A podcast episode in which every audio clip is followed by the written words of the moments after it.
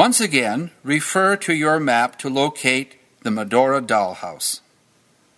This house was originally built in 1884 for Medora's parents, Baron and Baroness Louis von Hoffman.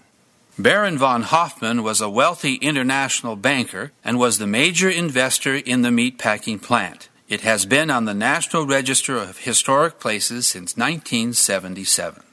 When the Marquis businesses failed and the family left the area, the house became the property of Mr. and Mrs. James Foley Sr., the first caretakers of the de Mores properties.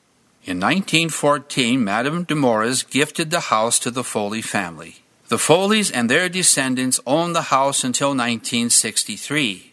A descendant of James Foley Jr. was known as North Dakota's Poet Laureate. In 1963, Duane Indegard, a grandson of a Medora pioneer, purchased it and opened the house to the public as the Foley Museum.